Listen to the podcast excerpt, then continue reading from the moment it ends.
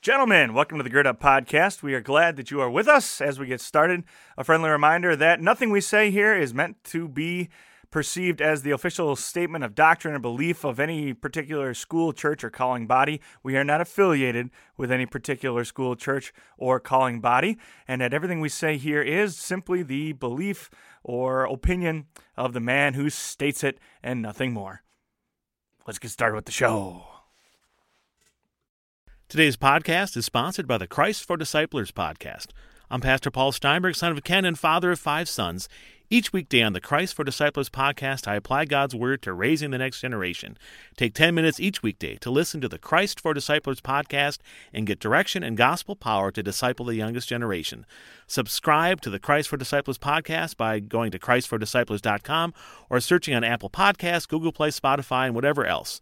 ChristForDisciplers.com. This episode is also sponsored by Brigadier General Beard Oils and Supplements.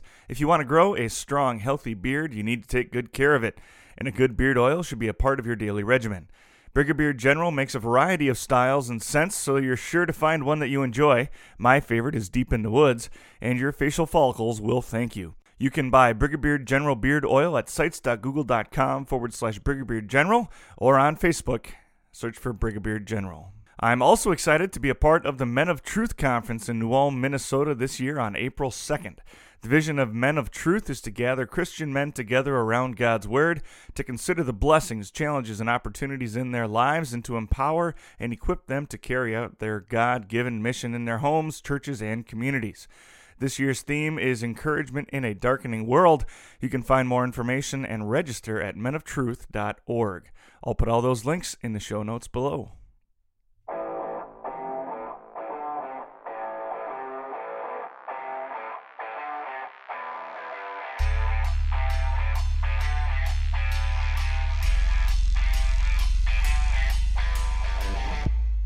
You are listening to the Gird Up Podcast. This is the place where young men come to learn what it means to be a man after God's own heart. To gird up is an ancient way of preparing oneself for hard work or a battle ahead, and our work is to reclaim masculinity in the modern world and live out our calling as men of God. Here you will find a community of believers working hard to be the men that God created them to be. So roll up your sleeves, gentlemen, and gird up. It's time to get to work.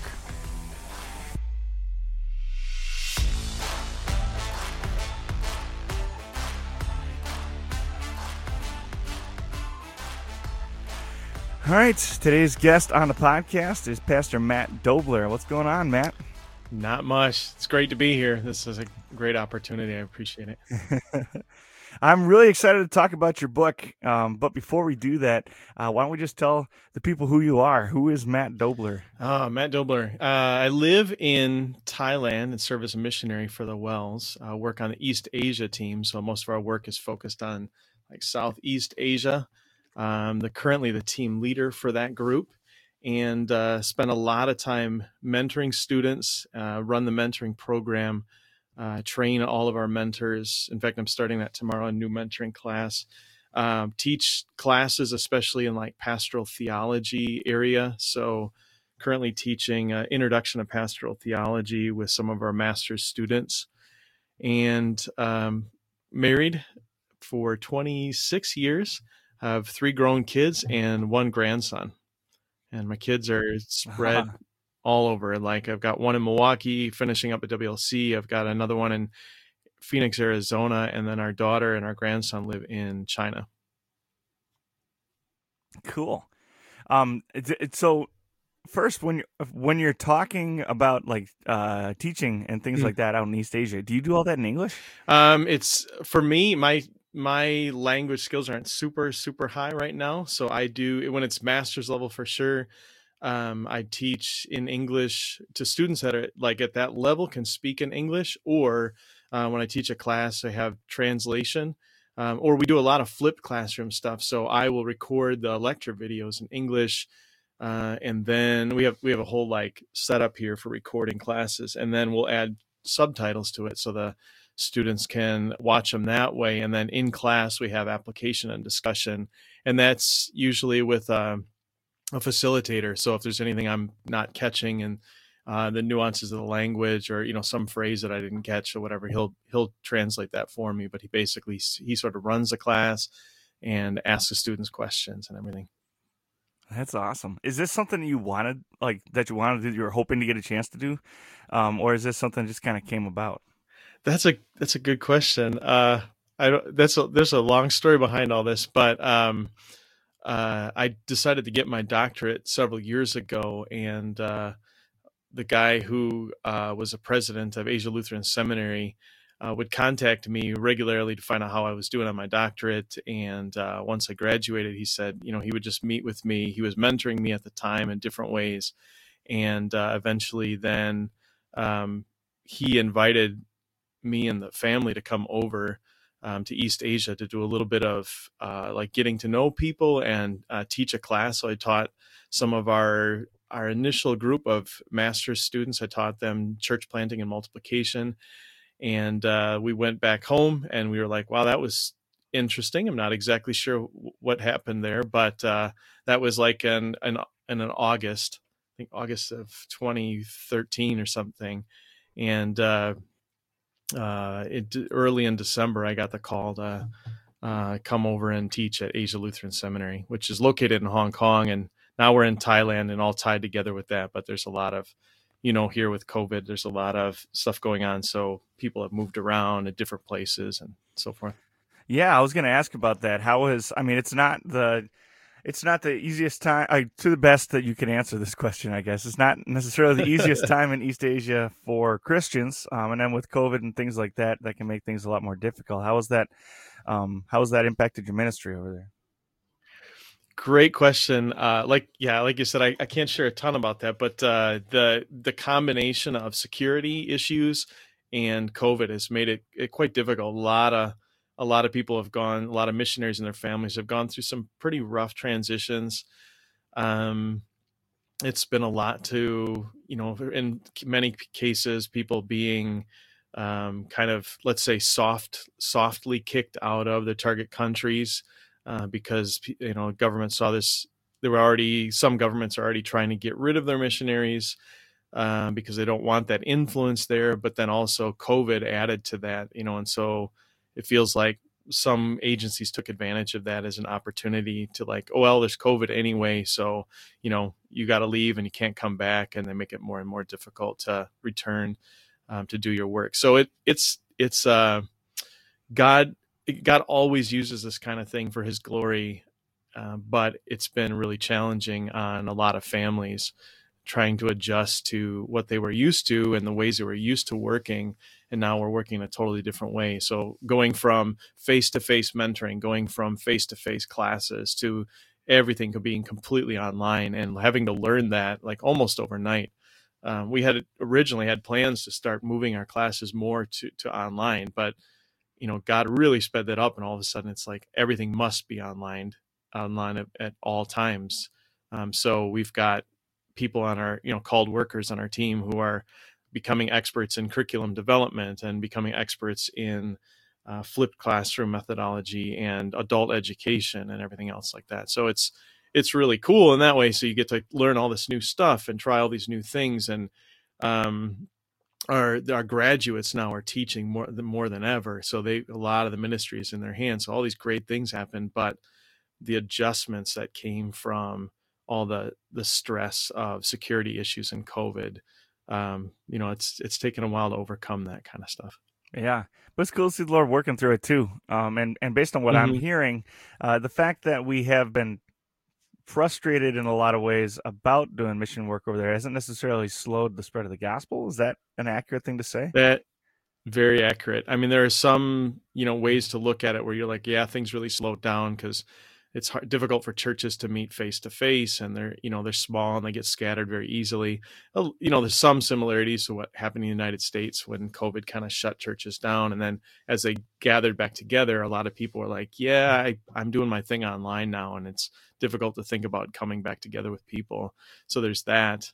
Um, you know so there are the frustrations but overall uh, the gospel just continues to explode and god brings us all kinds of new students that we didn't expect so you know we started having to do things more like in a you know, like uh, seeking for students in a different way than we had before. And so we ended up with, you know, our little seminary ended up with uh, about now it's up to like over 1,400 uh, individuals who have taken what we call taste courses. So they can they can take one course for free from Asia Lutheran Seminary and learn what we're all about.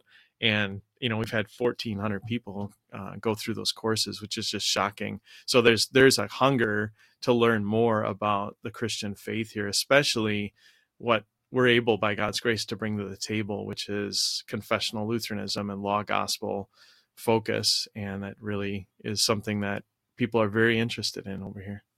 That's awesome. It's really encouraging to hear too. Mm-hmm. Um, it's a, yeah. How okay? Well, before we move on, what anybody that wants to uh, pray on behalf of the ministry that you're doing um, over there, what's what what should we be praying for? That's a great question. Um, so it's the East Asia team of the well. So that's if you want to name them by name, and uh, Asia Lutheran Seminary is a part of that.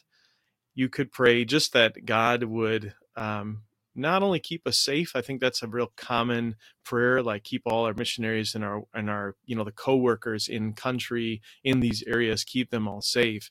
But I think more is like uh, a humble confidence humble that I have absolutely no control whatsoever over what's going to happen tomorrow and that's that's what security issues and covid have revealed to us i mean when they when they basically say your visa doesn't work anymore that's it you got to humble yourself and recognize god's somehow going to use this because i got to have to move to another country uh, but confidence knowing that like this is how god works. I mean when you know the it's not quite this extreme but there's the old saying the the blood of the martyrs of this is the seed of the church.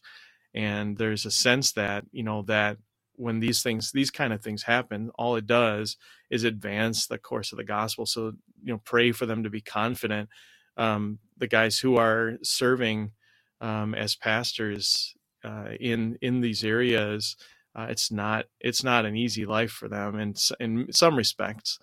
And uh, it doesn't get a lot of support and yet they do it and god even uses these kinds of things to expand the ministry. Like i said the you know our our graduates now are all teaching our in- introductory levels of courses and a lot of times face to face places we can't go and so just pray for that. That's that combination of humility and confidence humility to like sub, you know let this stuff be in god's hands uh, but confidence that god at the same time is using this in powerful ways to make a difference.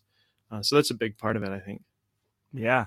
I i love the fact that uh, it seems like a growing number of um, foreign mission groups are starting to use the, the term diaspora to describe the kind of work that they're doing. And I, I love mm-hmm. that bold, bold connection that they make between early church and, and the spread of the gospel there mm-hmm. uh, with what's going on. It's, it's just like you could look at it in such a negative light if you wanted to. Like, look how hard mm-hmm. it is at the moment to share the share the gospel in these mm-hmm. places, um, and just take that and be like, man, what a wonderful challenge, you know, and tying it You're back right. to the work of the early church. It's yep. really cool attitude shift.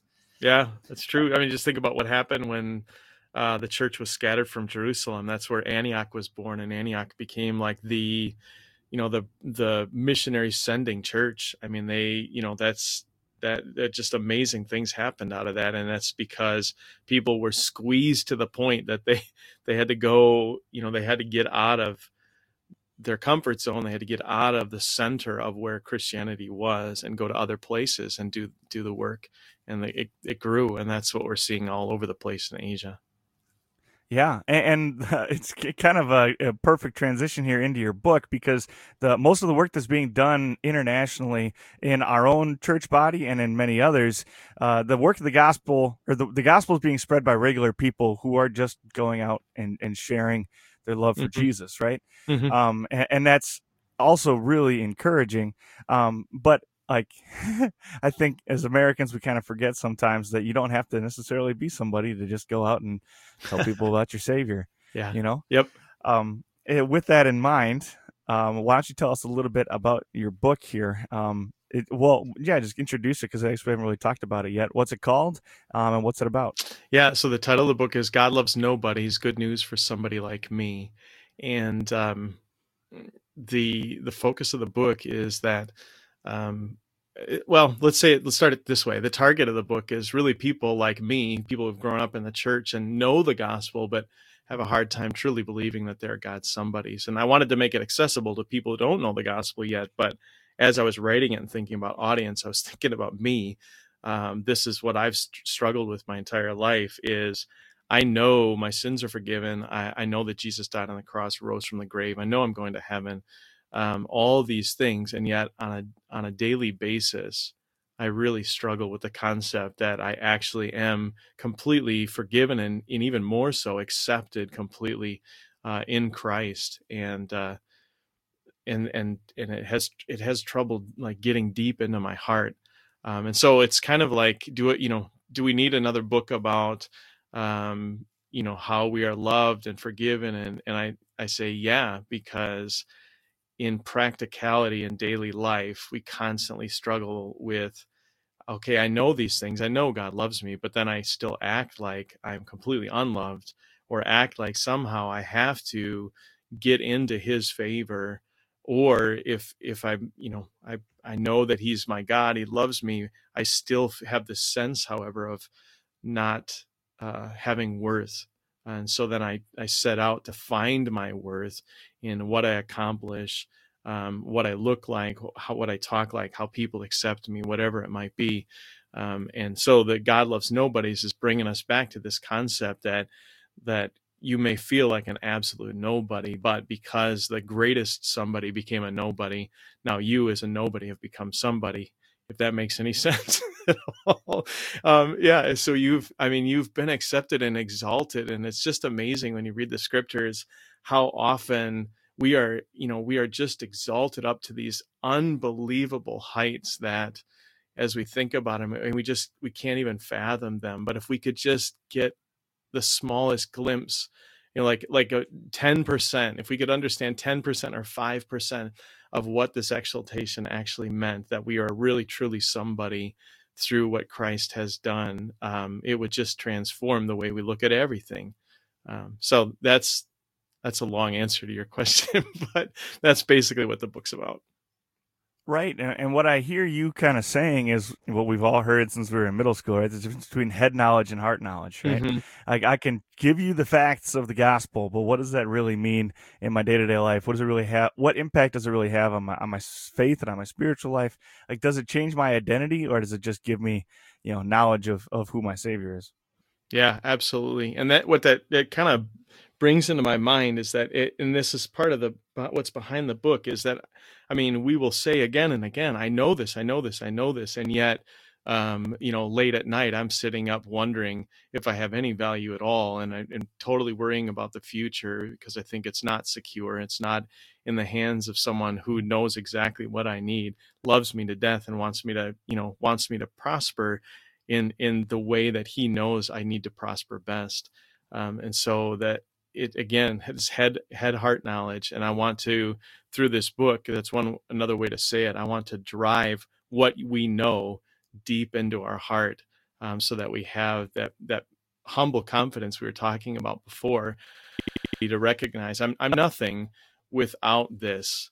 I, I am nothing without god but with him i'm everything.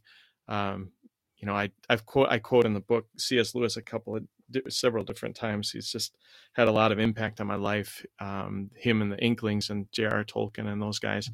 And um, I, there's one point in which he says, "One plus God is a majority. It's always a majority."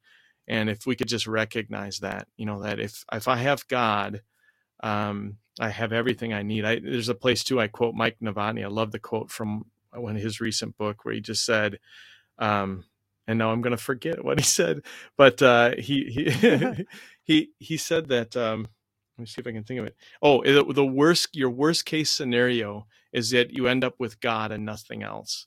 I mean, that's that's that, that's a great way of saying it. It's a little bit different twist on it, a little different way of looking at it. But if you have God and and nothing else, you get to the end of your life, you know, like I just don't feel like I accomplished anything, or I don't feel like anyone remembers me or notices me. And, you know, you get to the end of the life and you feel like I didn't really leave behind a legacy, or at least I never got where I, to that level I wanted to be. Okay.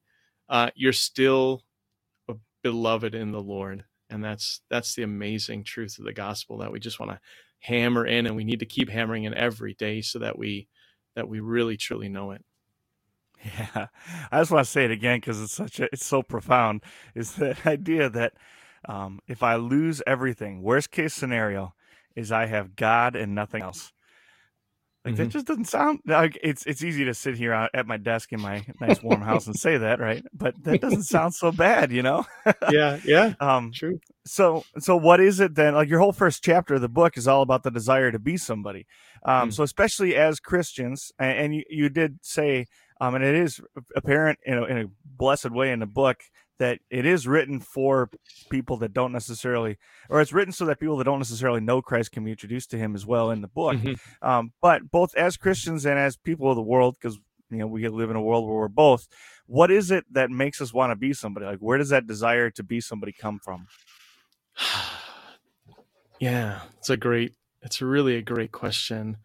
Um, in some ways, I think it's the memory of of paradise, the memory of Eden that's left within us. Um, and I get to that in the end of the book when I talk about Sehnsucht and the longing for home. Um, there's a longing to return to the garden to recognize that there there was a time when it was not like this, and God willing, there'll be a time when it won't be like this either. Um, there's a and that's looking at a negative way, but maybe a positive way is to say there was a time in which uh, the people uh, which human beings truly understood who they were and uh, what what value they had. Um, and there is a time we all long for when we will really understand in, in the fullness fullest way possible who we are and what we were made for. And so we're in this in between time, this twilight time, where we're kind of always wondering, um, who am I really, and uh, what you know, am I special or am I accepted or whatever else? It just seems like it's it's just it's almost like part of our DNA that we can't get rid of. Um, and so, you know, it, it, different people have talked about it in different ways. You know, like people say, um, what who talked about the there's you know there is um, you've made us for yourself and our heartsless are our hearts are restless until they rest in thee. I think is that Augustine? I forget. Sorry, that's not coming to my head. It's, I think it's Augustine. Yeah, Um, I think so. yeah, and so there's this. It, we're, so that we have this within us. It's just like in our DNA that recognize um, that I, I'm not full. I'm not complete, um, and I'm missing something that I need to. I need the hole that I need to fill. Um, but everything we throw into it, it just seems as empty as it was before. And so we're desperately looking for what is it exactly that's going to plug that hole or fill that hole so that I I feel whole um, in that way. And so I think it's just it's part of our nature, and it doesn't matter like you know being and having the opportunity to be a, a missionary. Um, there are so many things that are different about other cultures, and they look at things so totally differently than Americans do. But at the base of it, it's like the same deal. Like there's there's this seeking for personhood, the seeking for identity desperately. You know, I want to know that I am somebody that I have value, that I have worth. So it's I don't know. That's one way to look at it. Is this is kind of this we have this innate knowledge in our DNA that that we were somebody at some point and we're desperately trying to get back there. Yeah, and to look at it really simply, you know, when you talk about that that piece that's written into our DNA that's missing, right? In the perfection of the Mhm. garden, there was no question. Like I'm, I stand before the throne of God. He walks with me in the evening. You know, Mm-hmm. there's no question of who I am. Um, and now I've lost that identity, and and I'm fighting for it back. And that I think that's a I've never thought about it that way before, but it makes a lot of sense. Um, and I think you're spot on with it. Um, you uh, in- the book you outline a whole bunch of different strategies of you know, well you call them somebody's strategies, right? Um, ways that we try and get back that somebodyness that we're missing to make ourselves not a nobody. Do you do you notice any themes in those strategies um, as far as like what people do? Like where do people turn um, in order to find their their personhood? That's great question. I I I you know, the thing that I keep coming back to in the book is that I wrote it um, for myself, and so like most of those things are things I struggle with. Occasionally, I would kind of branch out and be like, "Well, I know other people who struggle with this," so. uh but I, I wasn't I've, I've told you know when I tried to get it published and everything I said hey look I this isn't a comprehensive study of nobodiness it's it's like this is my take on it and my experience of it Um, and so I, I don't know. There are themes, at least there's themes in my life uh, that I can spot. And then other people might look at it and go, um, yeah, I can't identify with that. But then they'll they'll kind of discover in their own lives. I think I hope that the book helps them discover in their own lives where this this uh, you know these these somebody strategies are are creeping in. Although I think that there are some that are sort of universal, and I uh, one in particular is the the the need for acceptance. Um, it it's interesting because you find people who say like I don't need people, I, am fine on my own, and even then, you know, I I don't know, I have trouble believing that that you know some of us definitely have it more than others where we're like I I got to be accepted by people otherwise I have no value. But even the people sometimes who will say no I I don't need other people. I'm fine on my own. I just go I can go live like a hermit and and I'd be totally happy. Even there, uh, when I've had people say that to me, I can see in them in my inter- interactions with them, they are still looking for acceptance from certain groups of people. It's very interesting to me, and I, I hope I'm not going too far afield, but I've always thought it was interesting when you study um, like basically like tribes of people, and I don't, I don't I'm not talking about like uh, cultural tribes. I'm talking about like um, you know, like I'm a person who likes X, right? I like I like, you know, it used to be like Star Trek, Trekkies. I'm a Trekkie or whatever else like that.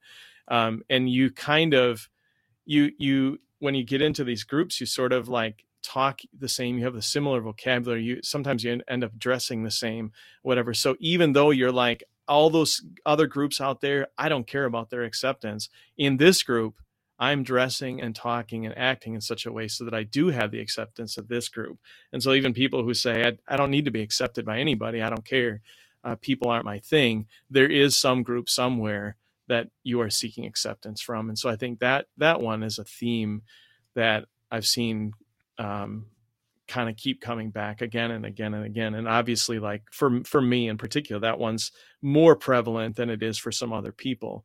But I think it's it's virtually impossible. And I, there may be somebody out there I don't know that's like this, but it's virtually impossible to escape that one it's just you you might have different groups that you're or different people that you're trying to get acceptance from i think a lot of us have like parent wounds too and and and so we're we're even there we're like you know i didn't feel accepted by my parents maybe growing up and and now i'm you know what i'm 40 50 was 60 years old whatever and i'm still kind of carrying that wound around and still looking for acceptance um, even if there's certain a certain group of people i don't really care about i'm still seeking acceptance with another group of people um, so I, a lot of the somebody strategies in my mind revolve around that idea of uh, acceptance. And even when you talk about like um, like uh, trying to become somebody by your prosperity, um, you know, and like my accomplishments or whatever else like that.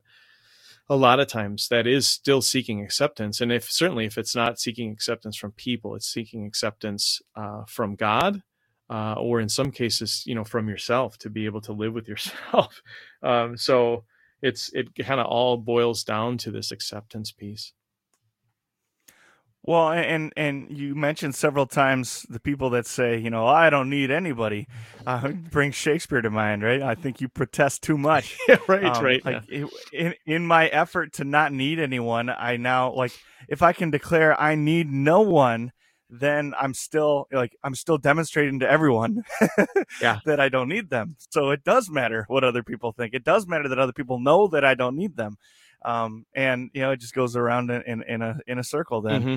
of of what what do I actually need. Mm-hmm. Um, you refer to Jesus though, who you know obviously you see in scripture I, one of my favorite one of my favorite stories in scripture um, is the calling of nathaniel where he says you know, can anything good come from nazareth and and Jesus in, in just about every way was culturally and even scripture leads us to believe physically and just about every way he was a nobody. And in your book you referred to him as the greatest nobody. Mm-hmm. um, why is it so important to know jesus as the greatest nobody? Um that's such a great question. Um the the thing that pops into my head is this and and there's probably a lot of ways to answer this but um, when you you know you you get a chance to observe like other gods and other religions um, god is just seems so distant. He's high up on a mountain and uh, we're just trying to get up there to him and at least get like into uh, some ring of his holiness or his acceptance by by climbing up to him. But there's not a sense that in some way uh, he loves us or that he'd be willing to do anything for us. He's just up far away, and we got to figure out how to get up to him if we want to reap some of the benefits of what he offers. And you know, when you go to uh, temples in Asia, there is just absolutely no sense whatsoever that this God would even care about you. That you know, you're looking at the idol. Um, there's there's one particular idol I'm thinking of, and he's got a huge like halberd type uh, weapon, and he's just scowling at you, and um, you you're like that we're supposed to worship that guy? I mean yeah i mean i because i don't want him to chop my head off i'll worship him but you know there's there's there's not this sense of of love.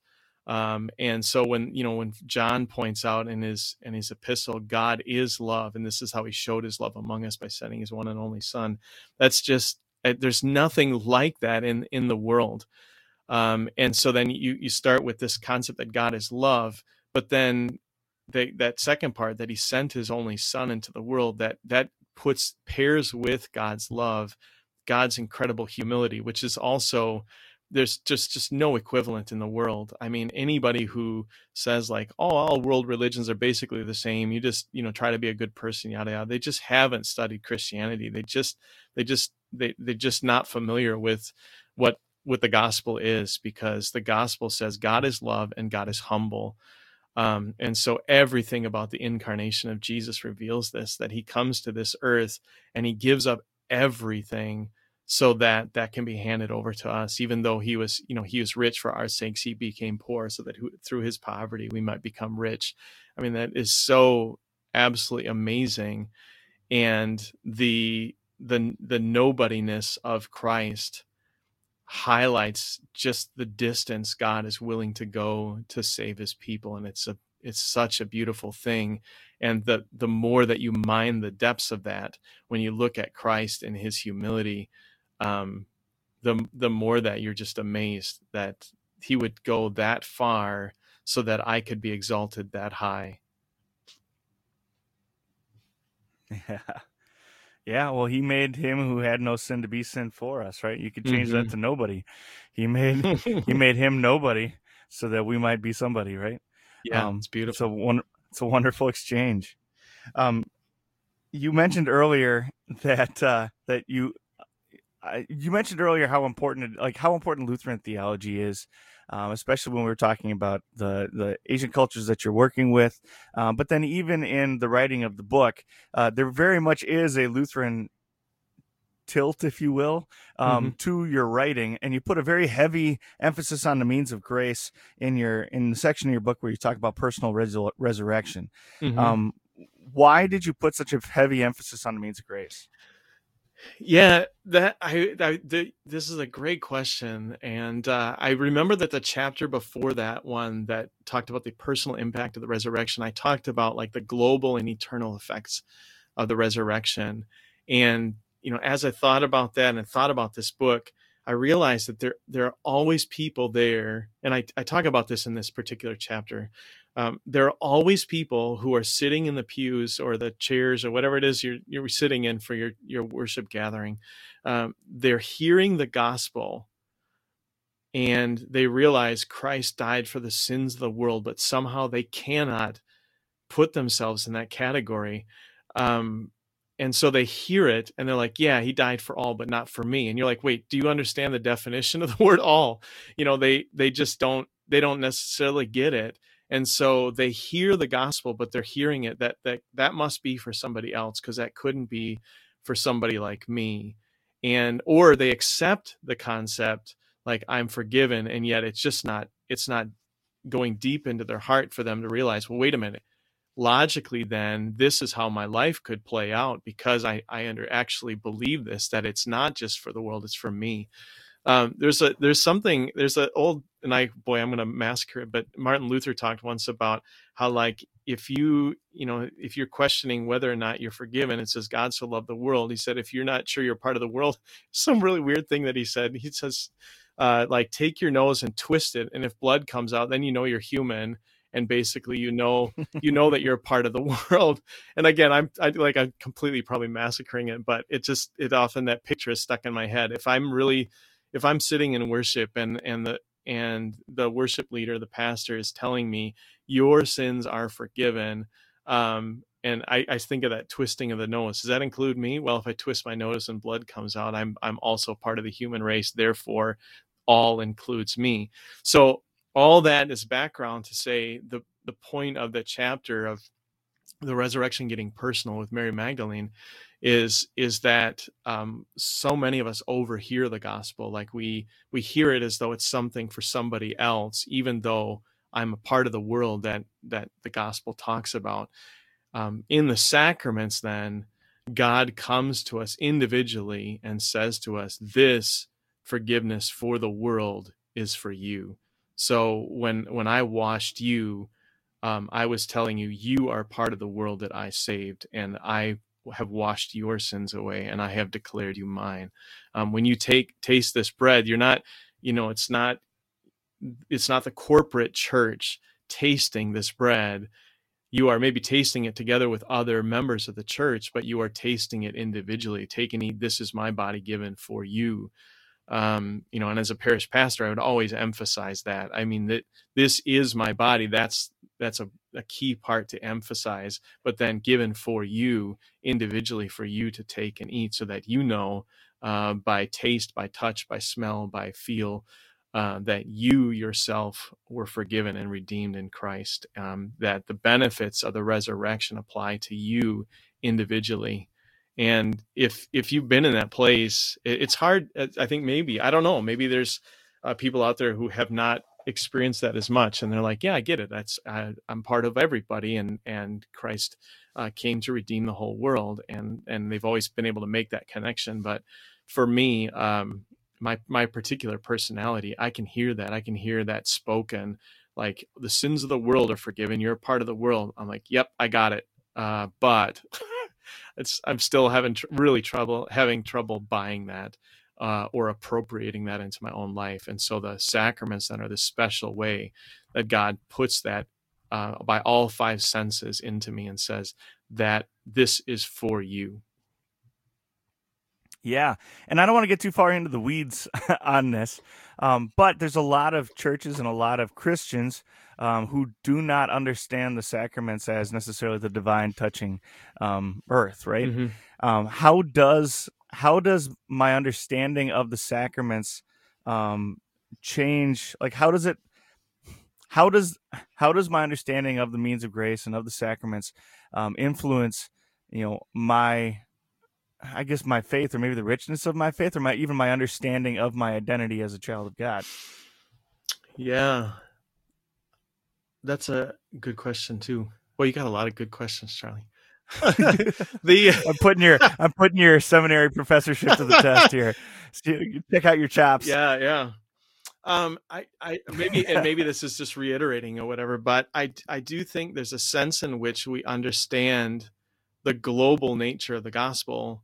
Um, the sacraments bring it down to an individual nature, and there's a um, it it's maybe this is this is kind of going a little bit afield, but you know, I the culture that I work in or the cultures that I work around here um, tend to be more communal in nature. Um, so they focus on the the good of the group, and um, and then Western culture that we come from tends to be more individualistic in nature. And w- when you compare both cultures, um, you at first it's easy to think of one culture being so much better than the other uh, and then you begin to realize that because of the fall, uh, both cultures are um, off slightly.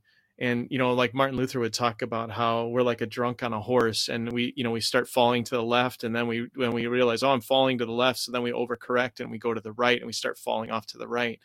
And the, the you know, the gospel brings us back to the center, and uh, the sacraments are just a beautiful way to help us that that way because uh, the gospel is declared for all people so it's communal in that sense that this is something that belongs to all people and and we're when we're in church uh, like in a worship gathering, you recognize that like I'm not just here for me. It's not just about what I think of the sermon or what I think of the the songs or whatever it might be, uh, or how well I'm, you know, what what I'm getting out of this. There's a there's a corporate nature to this, and then I'm a part of a bigger body, and um, it's something that it's very easy for us to lose in the West. I'm part of that.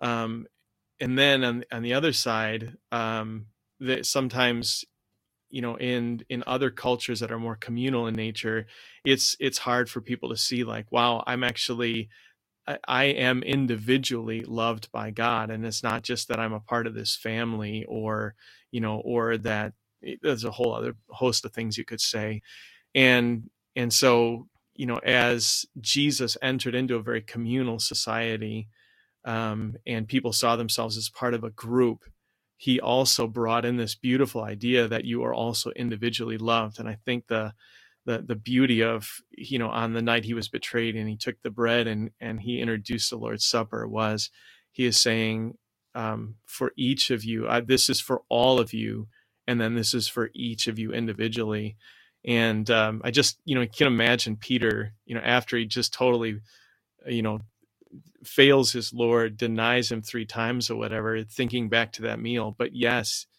even though Jesus knew this was coming, Jesus individually fed me the body and blood and said, This is given for you. Um, and so, yes, I'm a part of a, a global whole. I'm global, I'm fallen just like you know my community and i'm also redeemed just like my community but in the sacraments um, you're telling me individually i i did this for you. And so it, it you know it's just this beautiful thing that that christianity does that that is just so to me is so absent in so many you know really other religions. That is that i'm um i am what is it communally loved and i am individually loved i'm a part of something much bigger than myself and yet the god who is infinitely bigger than i has given me individual attention does that does that help? I love it. I'm not sure if I moved that forward at all. I, that it was a that was a wonderful, rich answer, and uh, I don't know if there is an answer to the question that I asked. It was just a good challenge to throw out there, and you you you preached a sermon on it, and it was wonderful. that was a fantastic answer. um, and, and, and, what you really, I mean, what I was hoping that you would kind of say there um, was to talk about the individual nature of grace and forgiveness. Um, and, and, that's one of the mm-hmm. things that you also mentioned in your book is how difficult this is for individuals to, I mean, that's really the foundation of the book is how difficult it is for individuals to understand that I myself, as I stand, stand redeemed. And one of the most poignant, mm-hmm. um, uh, pictures, I guess, that you painted in your book um, was a, a scene which I, I have a I have a different one that really really bothers me, um, but a scene of essentially like a purity culture um, moment at a, I think it was like at a concert that you that you described mm-hmm. where they're passing around um, a rose right, and at the end, mm-hmm. you know, mm-hmm. the rose is trampled and beaten up and ugly and it's it's gross, and, and the question is who wants that rose? Um, and I don't remember if it was uh, you said that you were standing in the crowd or was somebody else that was telling you the story, but the whoever was telling the story is standing in the audience going, "Jesus wants the rose," right? Um, mm-hmm. Why is it that you put such a big emphasis, and you really did put put a pretty major emphasis on um, that that well on the redemption of those who have been either sexually abused or I love the way that you said sexually broken too, right? Uh, so either mm-hmm. abused by someone else or have abused my sexuality myself. Why did you put such a major emphasis on um, that particular kind of set of sins? Um, and what is it that makes it those such a big challenge for for us, particularly as those those of us who know Christ? Yeah, good question. Um, the the guy who said that originally was uh, Pastor Matt Chandler. He told that story, and it just had it stuck with me for years. Just so impactful um, to think about the uh, the beauty of the gospel that Jesus wants that broken rose. Um, when it comes to this topic, it's just very very difficult to speak uh, too, too carefully, right? I mean, you you can't be too careful in the way that you speak. Um, so I I don't want to you know, I, am not an expert in this area as far as how to address these issues, but I think that so often we think about being nobody, feeling like a nobody. Our first assumption is it's things that I have done. Um, and so that's why I feel like nobody. And and how do I become somebody again? Uh, again, in differences in culture, um, we in the West tend to live in a guilt innocence culture, and so um, we naturally think very easily about guilt, innocence, that that uh, th- those two concepts. And so we realize, okay, if I've done something wrong, then somehow I need to atone for that. I do something good to make up for it and put things back in balance. At least that's our natural way of looking at it. So we tend to think a lot in terms of guilt, and so that that bleeds over and then to our concepts of nobodiness is like I, I feel guilty. Uh, because I've done something or said something wrong, and so now I need to do something to make up for that. Um, but there's the other side of that is is shame, and it, there's different ways to define shame. Um, and I talk about that a little bit in the book, not in a technical way, but I bring it up a little bit. But um, there's a really great book for pastoral theology um, called "The Care of Souls" by Harold Senkbeil, and he says he he talks about shame in this way: as like you know, guilt is what we have done, and shame is the the sin that's been done against us, and that we kind of um, live in, sometimes live in that shame and, and don't know how to get rid of it. and so that that's a whole other side of nobodiness that we recognize, of course, we're all sinful and that we've all done wrong things, and that contributes to the sense of nobodiness. But uh, one of the most profound attacks on our somebodiness, you know, the sense that we have value, comes from being shamed by, you know, by others, being sinned against by other people and um, it's like um, it somehow maybe it's this way that like guilt it's we to a certain extent we can identify it you know i wasn't supposed to do x i did x i feel guilty now i need to make up for it somehow um, shame we might be able to identify x was done to me and maybe x was done repeatedly to me um, and yet somehow it seems out of our grasp to say well what's the way out of that you know like um, you know, it, in other words, that even with with guilt, it's still like impossible to win our way back into somebodyness by doing good things to make up for bad. But it seems a little bit clearer to us, anyways. Like, oh, I, I, if I do these good things, I'll feel better about the bad things that I did. But with shame, it's just like, it's it's this brokenness, and, and it feels like I don't even know how to get out of this. Um, you know, so sometimes people who are um, in the case where they've been abused, they become abusers. You know, so it's not even like a really a logical way to get out from underneath that shame, but they just feel like this is this is my only choice forward or whatever, or you know, or the people that have been abused and they're just constantly thinking about why did this happen to me? Um, why you know where was God? Why didn't He stop it? Um, you know, feeling abandoned and broken and reliving that that abuse regularly um, the big question might be, in many cases, what if I can't get past it? Um, and and a lot of the answers to those questions, like where was God? Why didn't He stop it? Um, we can't really answer well. I mean, it's it's difficult to answer them in a satisfactory way, and sometimes it's dangerous to even try uh, to answer those. Uh, to you know, to give people the wrong impression. Um, and so, I, I don't know if I'm explaining that really well, but it feels like um, the somebody the the the nobody feelings that come from shame sometimes are even more difficult um, to to deal with or to let go of. Hmm.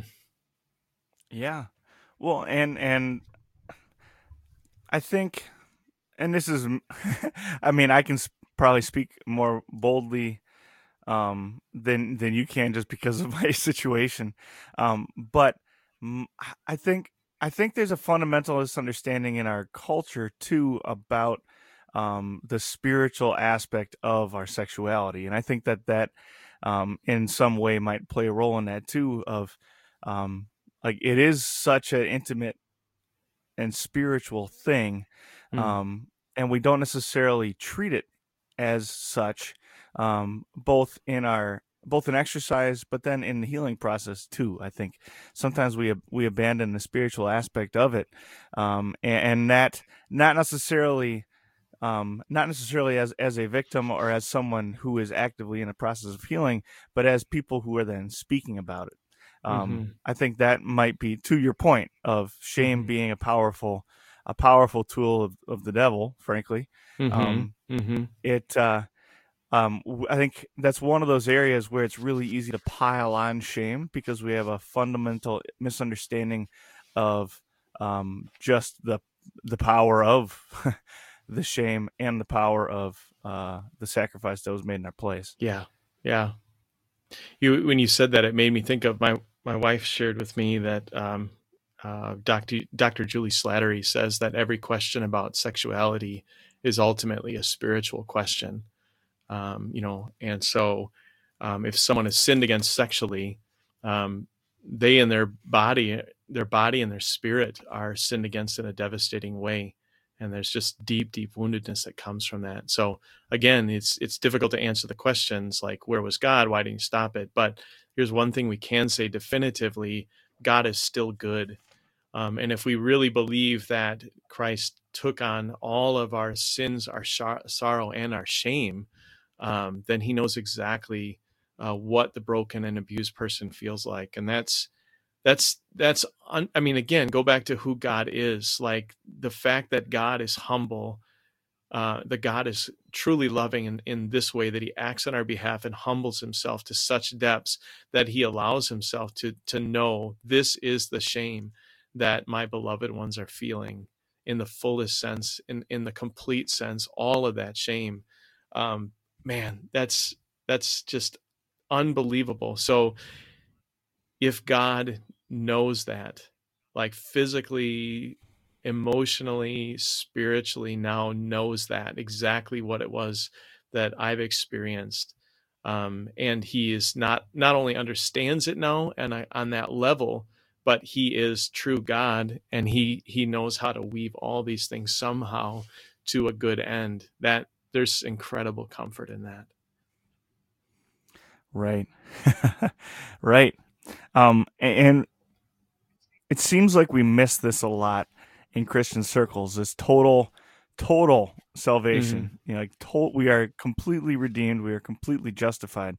Um, what teachings do Christians often hear, or maybe what Christian, maybe what teachings don't Christians often hear, um, which can make it hard to believe that Jesus takes us just simply as we are. That's like yeah, that's a great question. And you kind of mentioned that you might ask me something like that. And I, I, I was really thinking about this. What do we hear? And I wonder if, to a certain extent, maybe we hear it, um, but you know, again, we're maybe we're overhearing it, uh, certain things. So, like when we, a lot of times when we hear the gospel, especially if we grew up in the church, we're like, um, you know, oh, that's really interesting. Um, you know, and and uh, I've heard that before, and and I suppose there's probably someone here today that needs to hear that but I kind of know that, you know, Jesus died on the cross for my sins and whatever else like that. But what ends up happening is that we overhear it. Like in other words, it we we just hear right over it. You know, it's like uh, you just pass it because you've you've you've heard it so many times. Where you know things like that you keep passing every day, you don't even notice them anymore unless something traumatic happens or something surprising happens, and all of a sudden you notice, oh, I never, I didn't remember that this store was here, or this uh, this thing was happening here. Um, and so, to this question, I, I thought of an, another quote from Martin Luther where he said that the gospel is a rare guest in the hearts of men, but the law is their daily companion. And again, that's probably not exact, but it's close. Um, and and uh, so, what can happen is I think Christians hear the gospel week after week. Um, you know, maybe it's in the confession, the absolution. Uh, it's in it's in the readings every week um, it's in the sermon, but they're like, yeah, I, I, know that gospel part. Let's get to other things that I need to hear. Um, because the law is something that always accuses and accuses and it's naturally written in our hearts. We know, oh, I have to do something, right? I, I, you know, I have to try to become more obedient, or I have to repent to this, or whatever. It, it makes sense to us, um, even if we fight with it and don't agree with it. You know, like even if even if in a weak weak moment we're like, I don't want to do this, um, we still know, oh, this makes sense though. I should be doing this. Um, so when that, so then you know we we can easily kind of uh, ignore or just pass over the gospel uh, parts and sort of stow it away and like, well, when I feel exceptionally guilty or whatever else, then I'll I'll bring it out. It's like a like a jack for a car um, you know, it, like the car jack, it has a good use, but once I finish with it, I, I, don't, I stow it in the trunk until I have a flat tire again. I don't think about the jack as I'm driving down the road. Um, and we can kind of put the, the gospel in that sort of very pragmatic and very, very functional, er, you know, area of like, I'll, I'll use it when I need it. Um, and so if, if if we could learn to like really stop every time we hear the hear the gospel and hear it afresh and recognize do you you know do we understand what exactly god was willing to do here to to redeem us? Uh, what exactly he was willing to do so that we could be lifted up to the the heights that he is? I mean the just the term one term in the bible that would that should just like knock our socks off every day and and humble us and exalt us is co-heir. I mean c-o H E I R, right? Just co heir. You are co heirs with Christ. Like, oh my word, uh, that God would give up his throne. He comes to this earth. And then when he, he raises back up to that throne, he, he brings us all with him and says, Yeah, you are the firstborn sons and daughters with me. And everything that is mine is, is yours. I mean, it's just, it's unbelievable. And then the scriptures, the New Testament is, is covered with this stuff. I mean, we talk about, you know, of course, being priests and uh, whatever. But just think about being royal. Um, what a, I mean, just that, that we are exalted as to reign as kings and queens forever uh, with Christ. Or, you know, um, there's a passage that's applied to Christ in the Messianic Psalms about, you know, he will crush them under his feet like pottery. And then that in the in Revelation, that's applied to the people of God.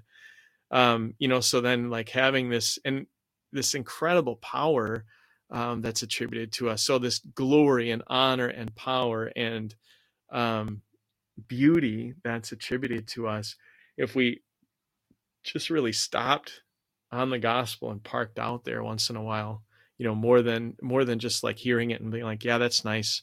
Um, that would that would we would just be stunned at it. And and i'm not saying that i've got that figured out. I mean sometimes i'm in my devotion time i read a chapter and i'm like wait a minute what did i just read? You know and i got to go back and try to slow myself down and try to absorb that again.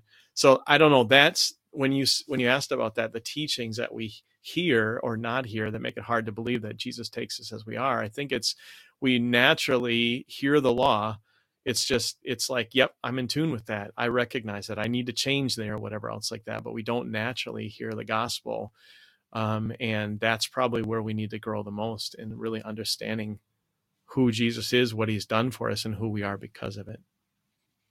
Yeah. I, I just love listening to you talk about talk about the gospel. You have a wonderful way of just presenting us uh, of what can be very complicated thing in a very simple way, and I appreciate it both in your book and in just conversation with you here. It's really refreshing. Oh, thanks. Um, and this is this is wonderful. Um, with that in mind, uh, when I got to the end, I think of chapter four or section four of your book, I thought it was over, um, and then you launched into this wonderful um, kind of an exposition of purpose and calling and vocation. So this huge uh, application section. Um, not huge necessarily in length, but in uh, how profound it is in our in our daily lives. Um, this this application section of what then does it mean to be somebody. Mm-hmm. Um, you and you did put a heavy emphasis emphasis on purpose and calling and vocation. Mm-hmm. Um, why are these things so important for a a nobody or somebody that is a somebody? Right. Good. Good. Yeah, I I, I thought uh, this was a great thought and a great question, and um, I would the first thing I would say is these things are not important to a nobody, or or to say it this way, maybe we should say um, they take on unhealthy emphases when people are stuck in a nobody mentality, and so that's why, you know, the first you know two thirds of the book is like this is who uh, who we are in Christ, and then there's a you know section on purpose, calling, and vocation basically as as God's somebodies, and then the, even that then is followed by our and the book ends with a focus on uh, what happens afterwards. You know, like a, uh, going home to be with Christ forever, and Christ being the center of the center of all things. Um, so. Um, you know, in the early in the book, I say who you are affects how you live and what you do. Um, so if you can say, um, you can say if your who is answered like you understand i who i am i am somebody in christ then you're you're freed up to address the how and why of of life. And then um, you think well okay so why am i here and how can i serve this wonderful god who loved me so much? And once you're there um, you know who you are then all of a sudden the, the purposes and vocations of life become all the sweeter um, because you're not doing them anymore to earn the acceptance of God or anybody else. You're doing them from a sense of joy, wanting to honor God and and bless the people around you. So you're you're thinking in terms of um, now that I know I'm somebody, like how do I how do I live that out and and really bless other bless other people? And um, I think it's important. Um, so that that's kind of like the approach to it first like why these these have to be important these are important but they have to be important in that context so that things don't get out of whack in your life where you're back to like okay i'm loving on nobody so that i feel like somebody you know those kind of things. So that's the context but when then why are they so important is that um, you've been in in christ you've been given this freedom now and you don't have to spend your time trying you know serving to get to that point of feeling like you're you're somebody. I mean i've heard a lot of stuff from christians about legacy and i i, I think there's really some good stuff to that like think about your legacy um, you know envision the end of your life and live your life backwards those kind of things. I think there's there's some goodness to that um, but but that also can can can lead to if we're not if we're not firm in who we are as somebody can lead to like just this you know this frantic living um you know, like to become somebody. So if you fully know who you are um, and then you have this freedom you know like I, i've just been freed up now in all my vocations to serve god and to bless others. And i think um you know i i one of the places what i really wanted to emphasize there was as you do that in your freedom uh remember the the nobodies you know the people that are considered nobodies around you and and serve them um, because there's such an emphasis of that in the in the Bible of remembering those folks. And I've got a whole list of passages in there of you know just where God talks about His care for the the orphan, the widow, the overlooked, and um, just remembering remembering them to to be able to display for them as the hands and feet of voice of Jesus, um, just how much they are cherished by the God of the universe um, and and serving them in that way, and then recognizing too that there's so much you can learn from nobodies. It was really a like a very profound moment for me, or or a very helpful moment for me when I was studying about Rahab and preparing a sermon, and realized what an impact this former prostitute had on the people of God like how God included her in the family line of the Savior. But even there, even beyond that, her testimony about the Lord is absolutely incredible. It's like this incredible testimony from a woman who just got out of prostitution, just got out of pagan paganism, and here she is telling these these you know the the Joshua and the the spies uh, all about the Lord God and how amazing the Lord God is. And I and as I was doing that, I contrasted that with the the twelve spies who went into the country 40 years before and they were like the people are giants. We're going to die you know we can't go into the, the promised land. We're going to totally fail. Such a contrast there and i think so this is just one other aspect of it but when we serve nobodies we we you know or what people there's those who are considered nobodies we we kind of come at it maybe from a sense of easily fall into the sense of superiority. Not that like they're horrible people and i need to help them that way but we we think i'm a you know i'm i'm giving a hand down you know i'm handing out something to people uh, and not recognizing that even in my vocations when i'm serving those people that are considered nobody um, i am i am being blessed by that in in many ways. And so um, that was i mean it was just an emphasis something that i thought was a really cool takeaway from that. And so it's there's a lot more there to explore um, but anyway, that's just a thought I could share. Yeah, I don't remember where I read this, but I've I've read somewhere in a book uh, the idea that Christ is no respecter of persons. Yeah, um, we all stand we all stand in the same condition before the throne of God, um, and uh, that should then guide our attitudes towards people here mm-hmm. on the mm-hmm. earth. Mm-hmm. Amen. All right. Uh, before we plug your stuff and get out here, um, do you have anything else you want to talk about here? Any final word? No, this has been great. These are just, I mean, you have great, have great questions and, and, uh, yeah, thank you very much. Appreciate it. Ah, very glad to have you on the show. Glad to make your acquaintance too. Um, really, mm-hmm. really excited about your book. I, uh, to be honest, have already ordered a couple of copies because I want to give them away to other people. So, ah, cool. Um, awesome. um, I am, I am genuinely excited uh, to share your book.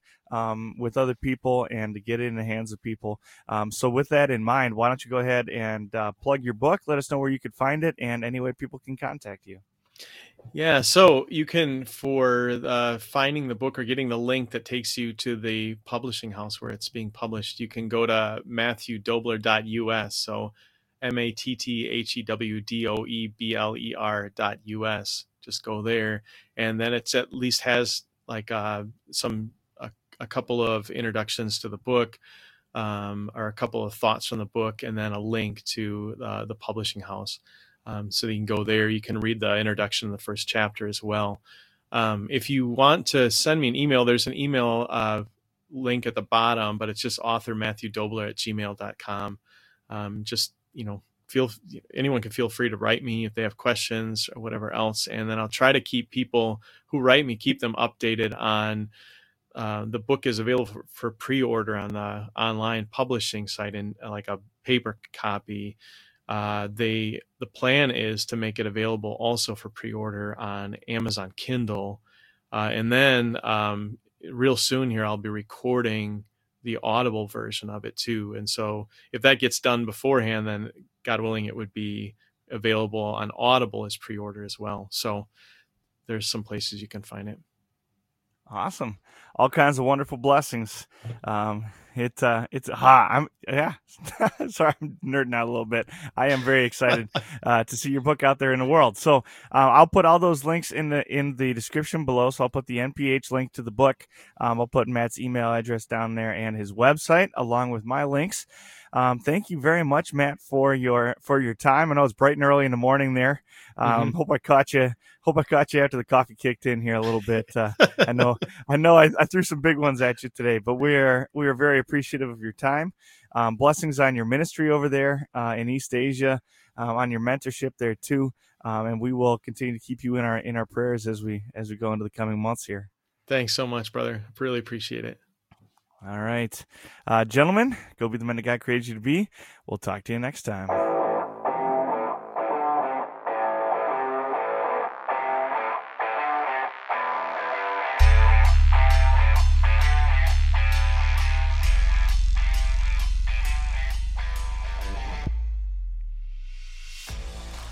On behalf of all those involved in producing, recording, and publishing this episode, thank you for listening to the Gird Up Podcast. We hope it helps you along your journey to be a man after God's own heart. Be sure to check out the Gird Up channel on YouTube. There you will find many podcast episodes just like this one, but you will also find exclusive video content geared at helping you be the man that God created you to be by introducing you to other godly men, teaching you how to behave, study, dress, act, eat, and live like a man of God, and you'll find devotions to help you grow in faith. Please consider supporting Gird Up Ministries by donating on Patreon, shopping in the online store at girdupministries.com, or by making a $5 cup of coffee donation at girdupministries.com. Those donations help us make more great content just like this for young men just like you. Make sure that you like, follow, friend, and subscribe to Gird Up and our guests on Facebook, YouTube, and Instagram. Those links are in the description. And as always, we will be praying for you on your journey. Blessings, men. Time to gird up and go be the man that God created you to be.